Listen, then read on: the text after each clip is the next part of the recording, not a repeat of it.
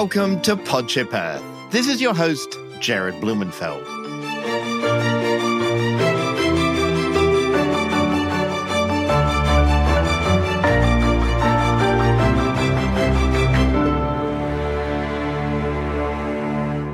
Hello, I am the Earth. Yep, the very planet you live on. They are three words which start with the letter R, which I love. They are reduce, reuse, and recycle. As much as the three R's were all meant to be equal, for the past forty years, we focus nearly exclusively on recycling. Don't get me wrong, I love recycling, but in the meantime, our consumption of stuff, particularly single-use plastics, has gone through the roof. We basically ignored the first of the R's, reduction. The next R, reuse, is kind of the easiest. Think how many times we reuse a ceramic coffee mug, or think of the utility of a refillable glass beer bottle. Reuse comes in many shapes and sizes, and today we're going to focus on what happens when one person no longer has use for an object, and yet that product still has a lot of life left in it. The possibilities are endless, from antique furniture stores to used bookshops to secondhand vinyl to vintage clothing. But these outlets just scratch the surface. Each year in the U S, we send one hundred forty million tons of material to the landfill. Just for context, the average house with everything in it weighs about one hundred eighty tons. That means we throw away the equivalent weight of seven hundred seventy thousand homes each year. And it turns out that a lot of what goes to landfill can be reused. This week, PodShip Earth goes to Urban Ore, a reuse mecca in Berkeley, California, where I talk with Ida Belisle and Max Wexler, and then I travel across the bay to Building Resources, a treasure trove of deconstructed home parts, where I talk with Ed Dunn and Kevin Drew.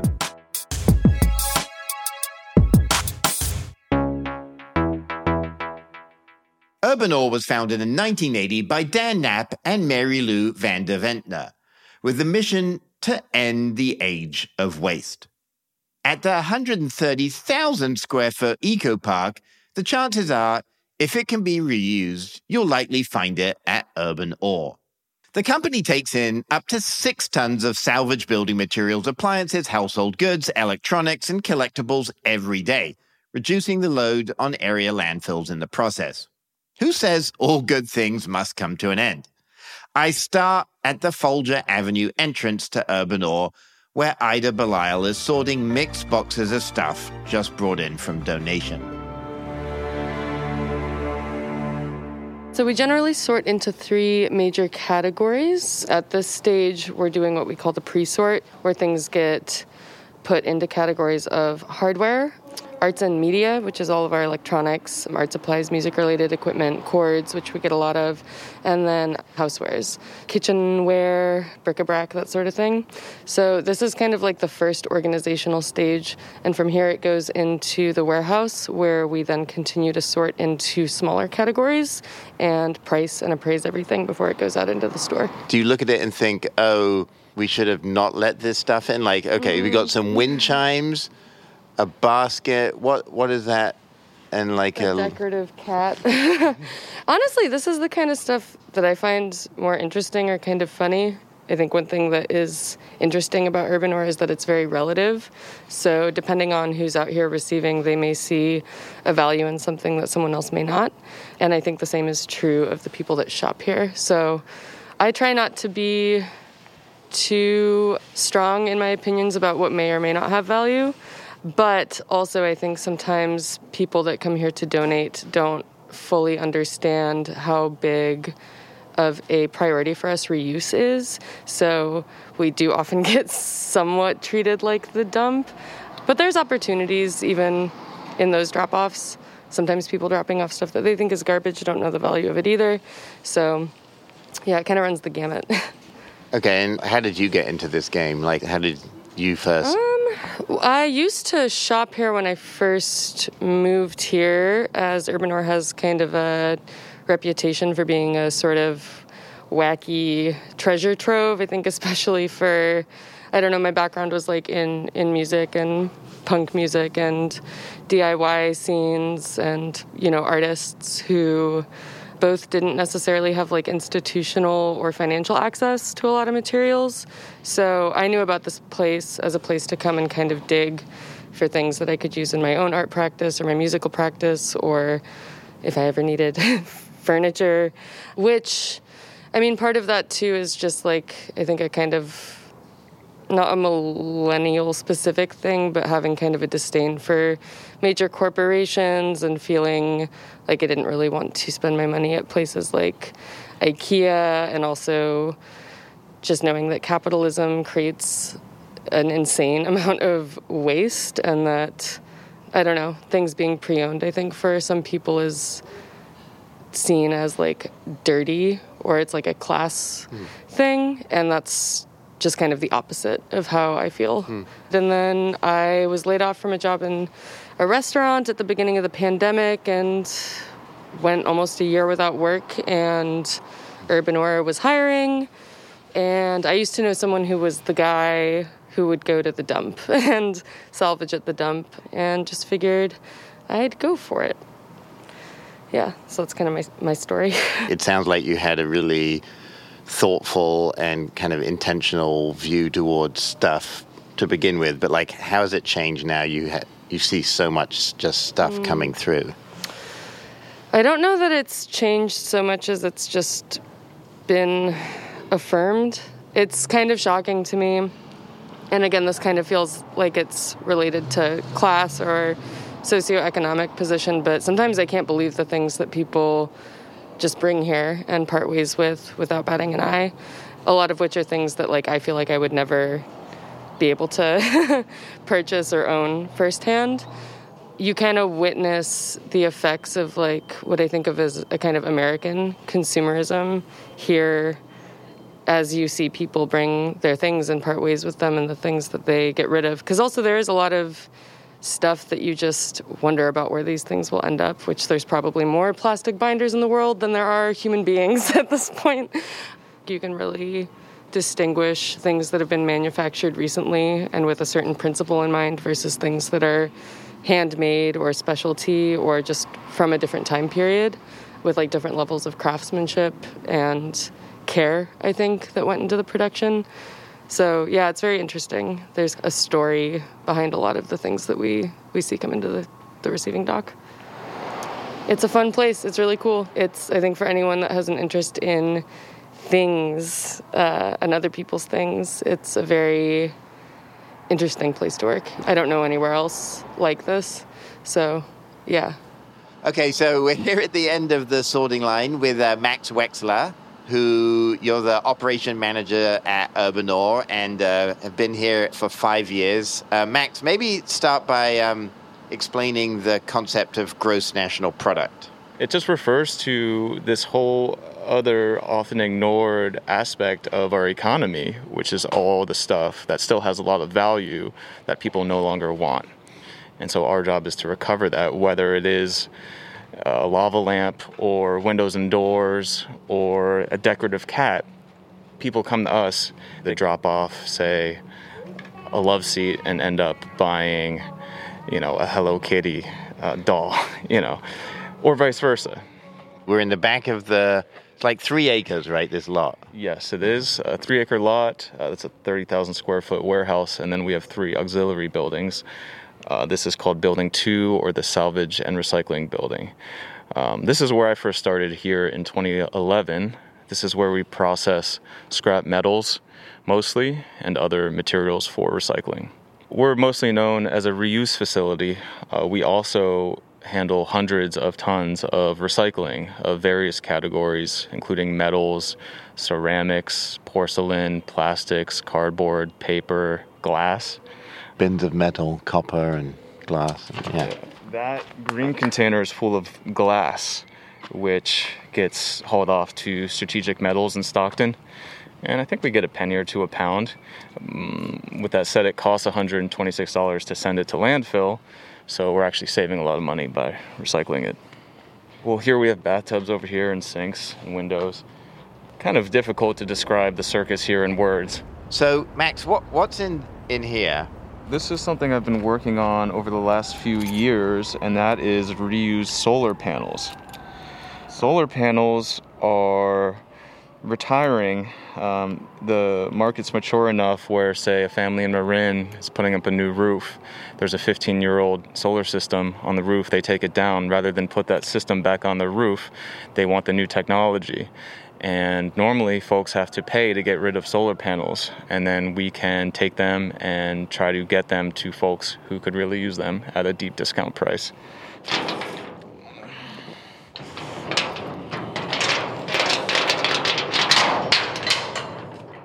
Behold. Wow, that is so cool. Look at all these solar panels. So you, you got a lot of them. The story started in December of twenty sixteen. We rescued two flatbed trucks loads full of solar panels. Um, it was an installer who got booted out of their warehouse from their landlord. And we took a gamble by accepting these panels, and we ended up selling out, no returns. And ever since, I've gotten in contact with solar installers and trying to make connections to basically build a secondary solar market from scratch. So yeah, we've sold over eight hundred panels.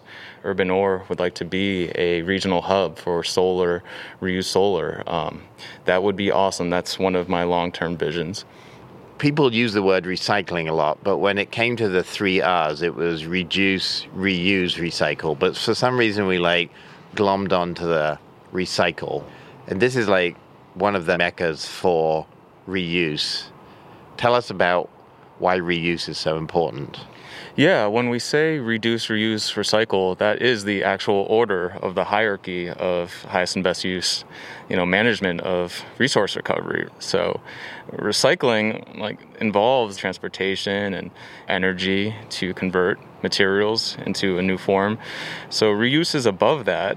Basically, people bring us stuff. All of the energy and the cultural value that went into that material is preserved. And one person's trash is another's treasure, right? Like, this is an intuitive concept that is rather universal across cultures. We provide thirty living wage jobs um, in the city of Berkeley, twenty-six full-time, and we're currently hiring three. And we also provide materials to the community at the best prices imaginable. And so there's all these economic multiplier effects when a small contractor comes here and gets a vintage door that you can't get anywhere else, or vintage door hardware, and they can get a, a decent price, and that increases the margins on their jobs, or just folks coming here who depend on us for affordable goods. Also, we pay out both cash and store credit to folks for bringing us high-end merchandise to incentivize a quality supply of stuff coming in. Environmentally, keeping all this stuff out of the landfill, helping the city of Berkeley reach its climate goals. That's why I believe reuse is better than recycling and way better than wasting.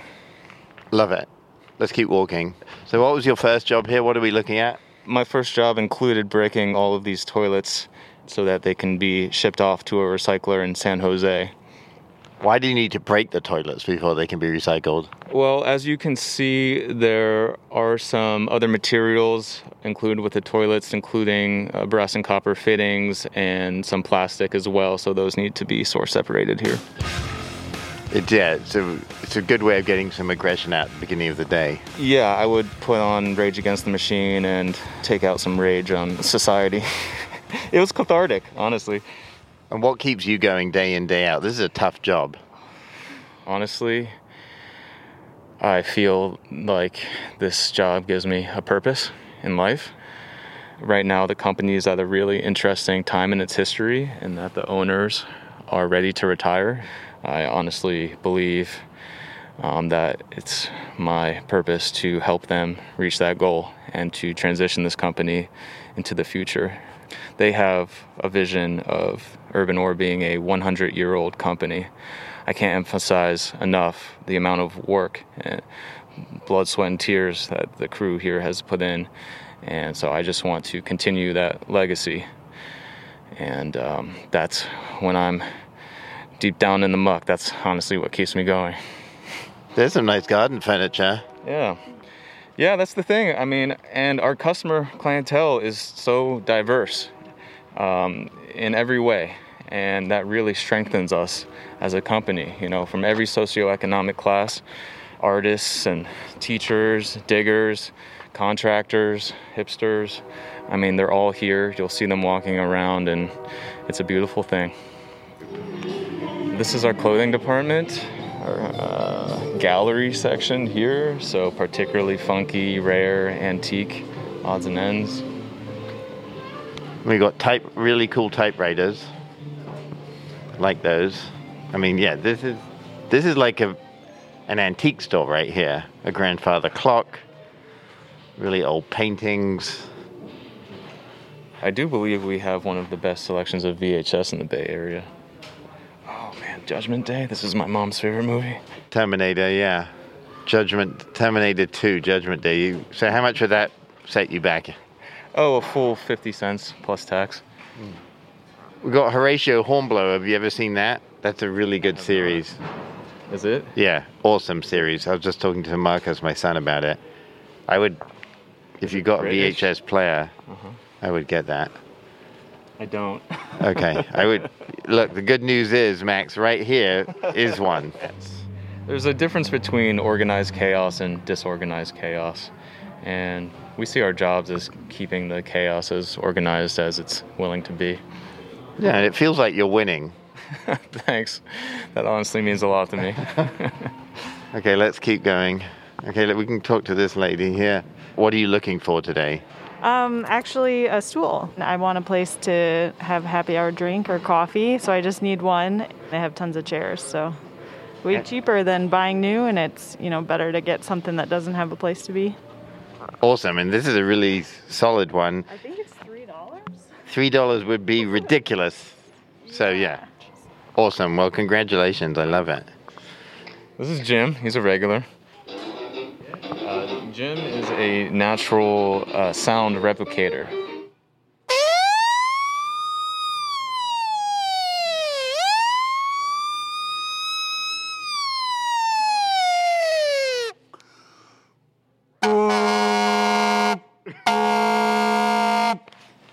That is amazing. Jim was doing that with a dollar bill in his mouth. That was awesome. Thank, Thank you, you, Jim. Okay. Okay. Now we're in the tool, old tools. Hardware. Hardware. All kinds of plumbing. This is uh, cabinets, shelves. Over there we have mirrors. I'll show you the doors. We have over six thousand doors in stock. And people come for a specific door? Yeah, so we have uh, over a dozen categories of doors to make it easy for the customers to find the right one.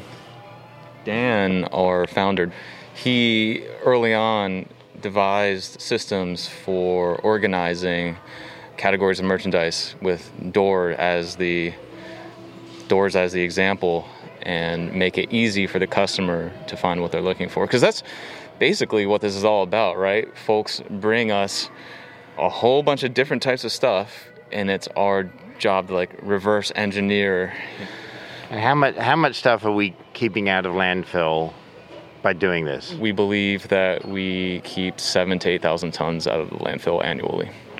So we're in Berkeley. Berkeley got a good rep for thinking about reuse, recycling. Like, how do you how do you connect to the city? We have a contract with the city to salvage at the transfer station.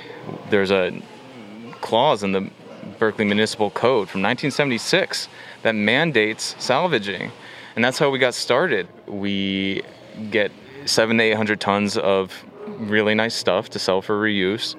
We save the city the disposal tipping fee that they have to pay to send it to the landfill in Altamont.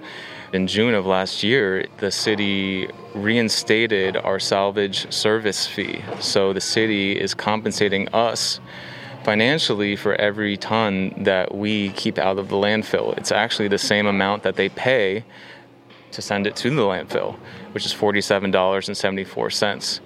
We have a crew of three people there every day, uh, except for Sundays, and we pull an average of three tons a day. Amazing. So what's the future of reuse, Max? Uh, like we're we're buying more and more crap that's destined for landfill. You know, how, how do how do we do a U-turn as a society, and what does Urban Ore teach us? So we need to collectively make a paradigm shift in our thinking in terms of refusing all of the bullshit that's been pandered onto us by society uh, in our lifetimes about what success is and the material connection with success. The path we're on right now is not viable. We are very o- overwhelmed here with the amount of stuff coming in, and it's just the tip of the iceberg. Eight Goodwills recently closed in the East Bay, and that's really sad for reuse, and a lot of that stuff is coming to us. One of the reasons that they cited closure is they're getting such a supply of stuff but not enough demand. We need urban ores in every concentrated population of one hundred thousand people. We need to salvage at every transfer station. We need to create these jobs, these green-collar jobs, um, and create these economic multiplier effects, create these economic benefits, create these societal benefits. It's a ecosystem of reuse. You know, reuse is a concept as ancient as human civilization. I am optimistic because it's an intuitive concept that anyone can believe in, and I would like to help incubate more urban ores all across the country. Love it. Thank you, Mac. California!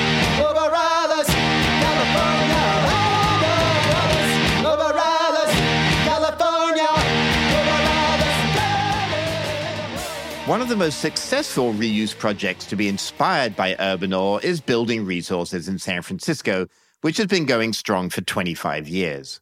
The one-acre lot is dedicated to reusable building and landscaping materials, and project ideas are demonstrated throughout the buildings and gardens, all of which are built using one hundred percent reused materials. I talk with Ed Dunn and Kevin Drew, both of whom have been here since the beginning. Ed now runs Building Resources, and Kevin helps the city of San Francisco reach their zero-waste goals. Building Resources is in the last corner of San Francisco that hasn't been turned into high-end condos.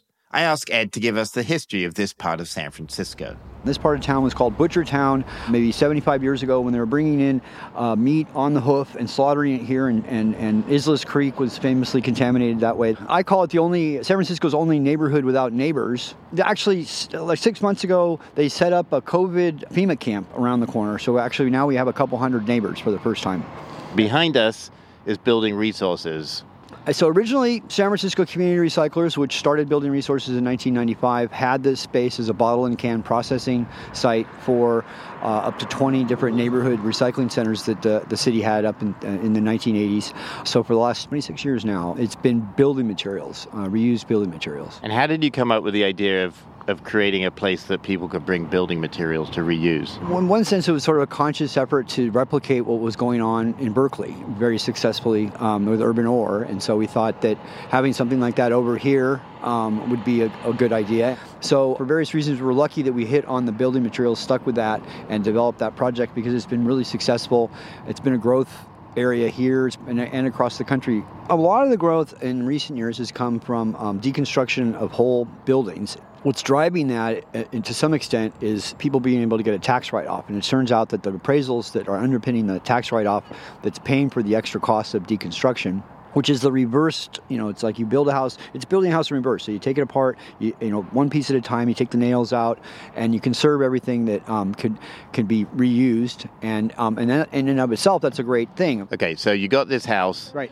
And like, what's the traditional way? If you're not going to deconstruct it, what happens? So traditional demolition happens generally like a big bulldozer, a backhoe, and, and it might take a day or two. We'll knock the building down and then send it to maybe to a C and D recovery site where maybe the wood might have been pulled out in some fashion, metals might have been set aside. So, so there might have been some recycling, low-end, kind of low-grade recycling, um, but a lot of it probably would, would go to the landfill as well. So C and D is construction and demolition debris. Right. These people are still trying to put the uh, couch on the roof. I'm amazed that they're, that's a couch that, that will seat twenty people, and I'm amazed that that small car, it's sort of like the old car cram. It's amazing that they've got a couch that's three sections fitting into that small vehicle. Three sections, it's a giant U-shaped couch. Can I ask you a question, ma'am? So you just bought a couch from Building Resources? She's got a booth. A booth? Oh, and it's a beautiful booth with it's a table booth. In the middle. Wow. You could fit probably a good ten, twelve people on there. And how did you think about coming here? Uh, this is my first time. He's been trying to talk me into it. We went to the uh, another place in Sacramento, and then we came here. I'm redecorating, and we didn't get everything that I really came here for, but I nice. am going to come back and get more marble top because I'm doing a whole kitchen thing. I saw sinks and everything, but just not everything. But there's so much here. And how much was the couch? Well, it was four hundred dollars. She gave it for three hundred dollars. But if you're going to buy it new, I mean, oh you couldn't. Oh, my God. This yeah. is like beyond like five thousand dollars. Yeah, it's especially amazing. How big and a big old And it's family. In great shape. It's huge. What is your name? Antoinette. Antoinette, thank you so much. You're very lucky. Okay, so here we go. You've got sea shipping containers overflowing. How many doors do you think you have here? Uh, at last count, we had about thirteen hundred.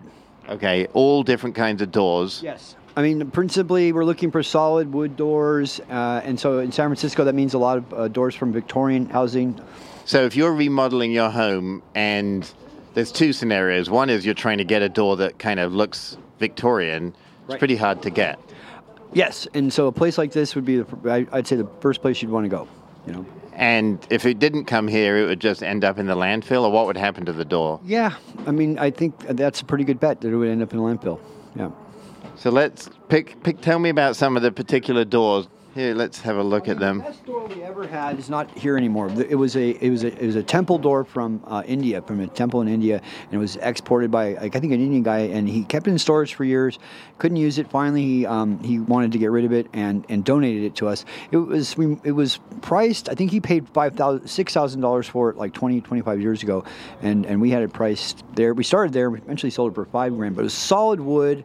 It was huge. It was multiple pieces with miter joints. Uh, you know, it took a forklift for us to put together, but it was beautiful. We had it behind the cash register for maybe six months. Um, that was probably the best door we ever had. It had these these this, these hardware attachments, these brass knobs on the door at intervals, and it, it was it was to prevent a uh, elephant from using its head to push open the door to get inside the temple to get the the, the sacrifice. So I guess they use food maybe in in their religious uh, practice there, and so it's to protect the the temple from getting raided by elephants, uh, which I thought was pretty cool. I love it. So the thing about this place is, like, each thing has a story. That's true. We get so much of everything. There might be ten times more supplying customers than there are buying customers. So we're always caught in the middle between those those two. And so we, we have to be selective. Um, or else we fill up too quickly, and, and so like with toilets, they're going to, you know, want to be kind of a higher end and better condition. And does that frustrate people? People come all their way with their well, their yes. clawfoot tub, and you say well, no. Yes. When we're talking to folks on the phone, you know, we're always kind of careful to say you should have a plan B if we can't take the stuff, or when we um, say, is it something that you would want to put in your house if you were working on a project now? And that if you tell people that, then they're like, oh, okay. I like this. Um, this is a very fancy black porcelain yeah. with I mean, gold taps. It's, it's, I mean, it's got the funk. You can you can tell it's got the funk, um, right, Kevin? Yeah, it looks like it came out of a nineteen seventies funk yeah. movie. I love it. Is this black toilet, do you think, connected to the black sink? Oh, uh, undoubtedly. Okay. Undoubtedly, that, no question. I mean, yeah, it's a beautiful marble. It's a beautiful marble. So, Kevin, you run recycling in San Francisco. Like, San Francisco's a recycling leader, but we've had it's had a hard time with reuse and reduction. Yeah. Yes, absolutely. We tried with the bulky item collection, which is the, the the things like this, the doors, the windows, the whatnot, that you could put out five or actually it's ten per year. But we tried to have a truck go out that took those carefully and brought them back to a place like this. It was too much. The labor is too expensive. It, it, it wasn't make sense, and they wouldn't handle it carefully.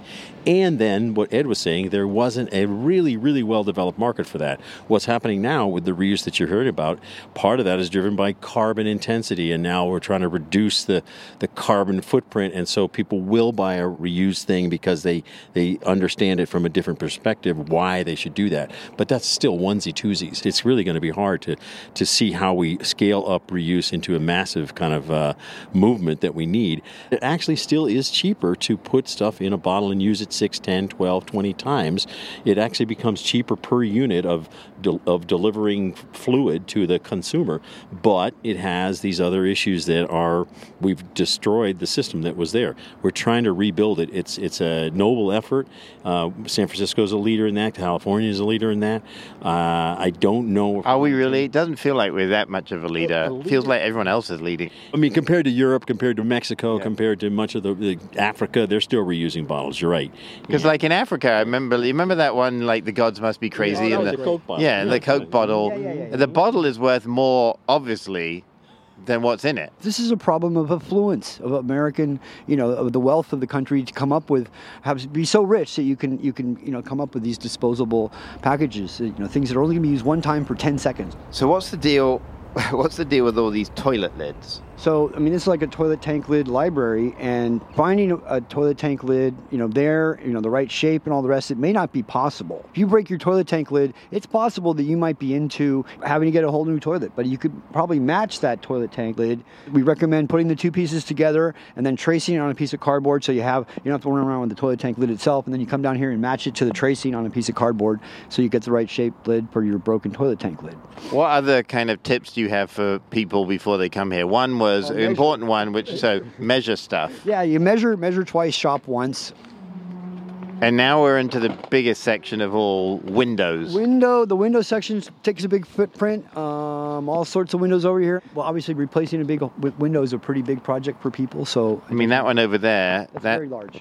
Yeah. Uh, I mean, it's amazing you can get these things in here. And that one might have come from the suburbs, even, because it's so tall. It doesn't look like something that was from a, a house. And so, well, I mean, we pick. A, it, uh, we we've gone as far away as Sacramento and Santa Cruz for pickups of, of building materials. So uh, you you. Actually Actually, go and pick them up. We pick them up sometimes. In certain cases, we will pick up uh, larger quantities, specialized materials, what have you.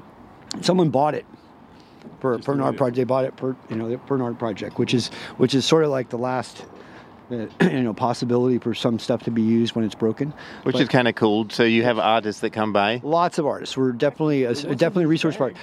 So even in a in a super progressive, super entitled, perhaps, city like San Francisco that cares a lot about recycling, they spend a lot of time wanting to close down the recycling center. Mm-hmm. Well, I mean, and so, I mean, the Haight Ashbury Neighborhood Council Recycling Center behind Kezar Stadium um, was evicted famously in two thousand ten, and finally we left uh, in the first week of two thousand thirteen after a court battle.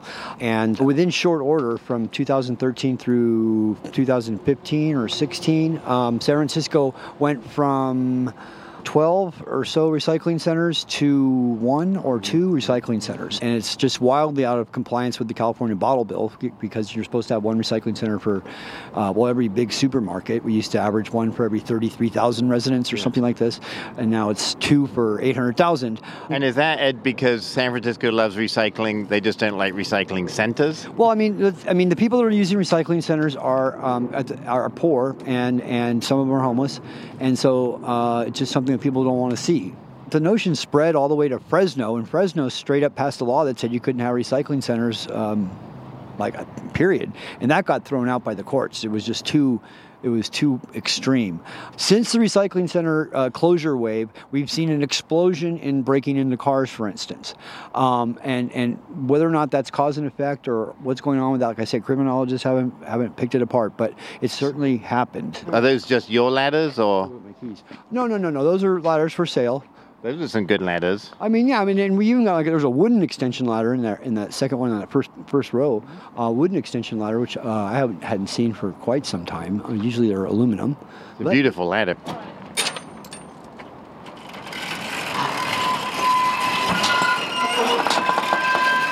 We're opening the magic door. So this is this is like the treasure, where the treasure is. Look at all those lights. There's treasure chests up there. Look at that. Those are bona fide treasure chests. Let's go. Let's go and see them. Um, what are we going to go? Treasure, actual treasure chests? Well, those are just big steamer trunks. I guess they call them steamer trunks, but you know, old-fashioned uh, luggage, I guess. Right? Those are genuine.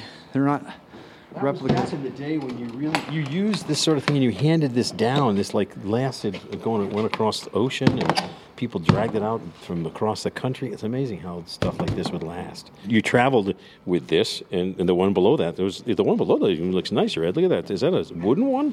Yeah. Well, leather, maybe. Leather straps. Back to the point about convenience. Now we're looking for uh, Amazon. Everything's delivered. And we sit in our, do our Zoom, and we get stuff delivered. Oh. Look at that. Look at this, this. What about all these lights? Uh, chandeliers up above and overflow chandeliers here on the tables in front, and and the glass shades that will go on certain kinds of uh, lamps.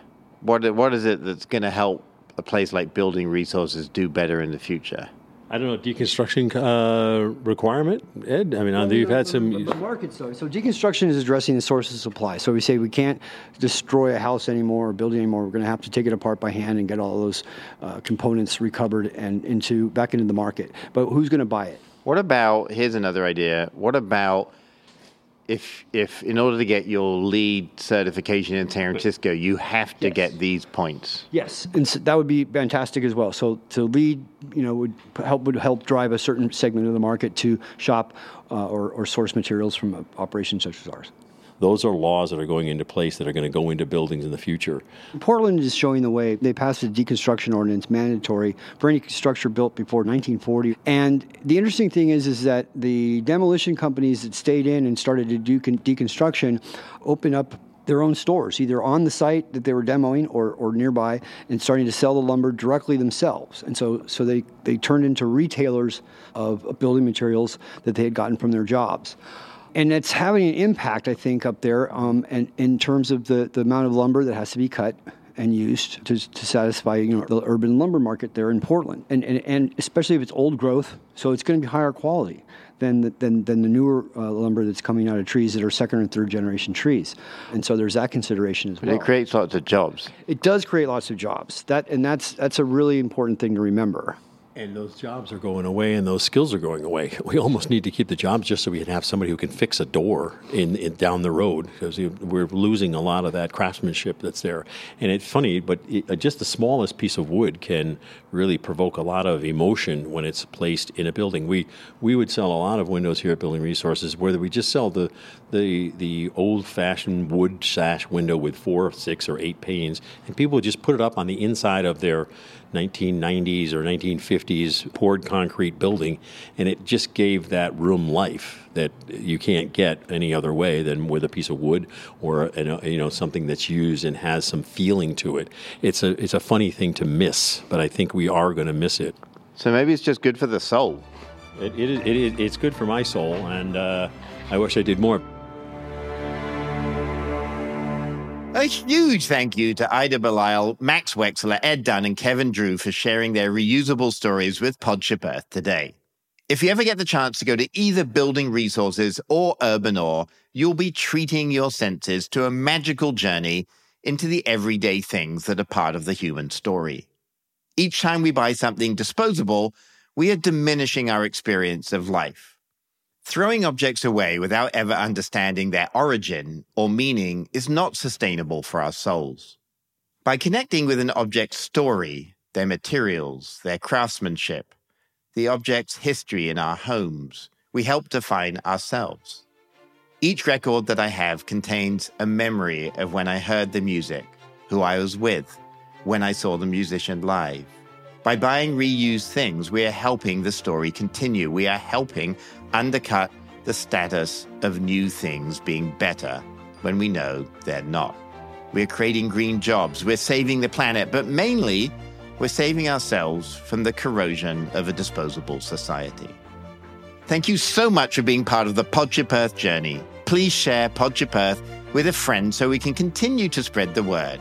From the entire PodShip Earth crew, sound engineer Rob Spade, executive producer David Kahn, and from me, Jared Blumenfeld, spend a week observing what you buy and what you throw away, and what you'll keep forever, or at least until someone else can reuse it.